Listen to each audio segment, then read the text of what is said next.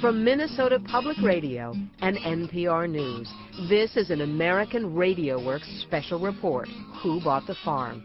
I'm Deborah Amos. American consumers pay less for their food than anyone else in the developed world. But the low grocery bills have a price. We rely more on other countries for our food supply, and American farmers are finding it harder and harder to make a profit. I've tried to find a young person who wants to do pretty much the same thing I did with my father, you know, come in as a partner, but I haven't been able to find that person. And attempts by farmers to make bigger profits by cutting costs sometimes can actually endanger people's lives. Many, many people are suffering in one way or another. Some have untreatable infections. Some have died in the United States. In the coming hour, Who Bought the Farm? A special report from American Radio Works, the documentary project of Minnesota Public Radio and NPR News.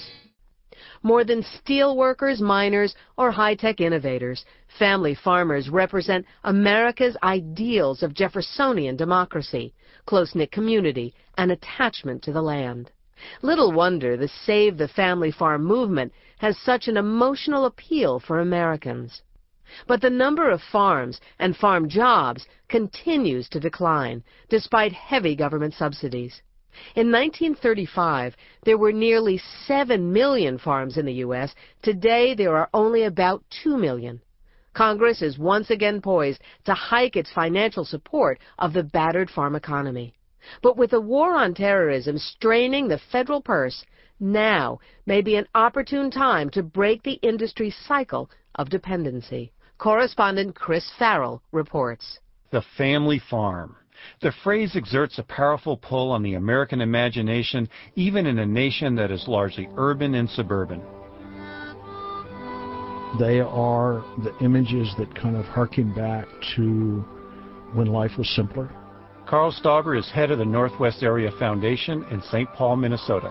Part of it is, um, I, I think, this romantic notion that we have about other people having a simpler life where good and evil are much clearer and um, you know you're out there doing God's work, converting raw land into productivity. Some of the nation's most disturbing and stirring images come from family farmers combating weather catastrophes and economic calamities, such as the Joad family and their neighbors in John Steinbeck's Grapes of Wrath. Steinbeck captured the tragedy of farmers dispossessed by big farms and big banks during the Great Depression. They come with the cats. The what? The cats, the caterpillar tractors.